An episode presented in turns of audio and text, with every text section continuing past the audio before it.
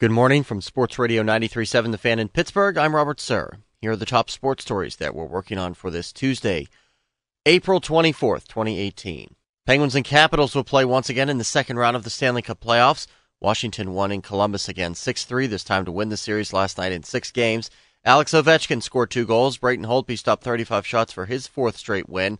Holtby has had his best problems against the Penguins the last two postseasons, but Ovechkin says he's better now. Yeah, it's been fantastic. Um, you know, he's uh, he's stepping up big time, and um, you know, um, again, he's uh, he's top goal in the league, and uh, he showed today, and he showed this series as well.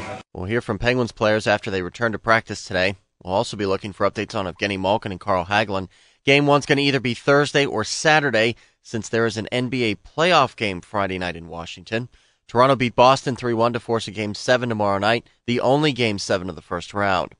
After a day off, the Pirates open a six game homestand against Detroit tonight. Clint Hurdle hoping for a little more offense. I think it's been the last 10 games. We've had two games where offensively we've done really well, but the other, the other eight have, have been challenged. They scored five runs in four losses at Philadelphia. Chad Kuhl scheduled to start for the Bucs. Jordan Zimmerman, Zimmermann for the Tigers.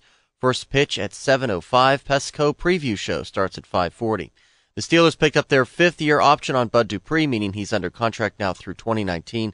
In his first three seasons, the former first-round pick has a total of 14 and a half sacks, six of those last season.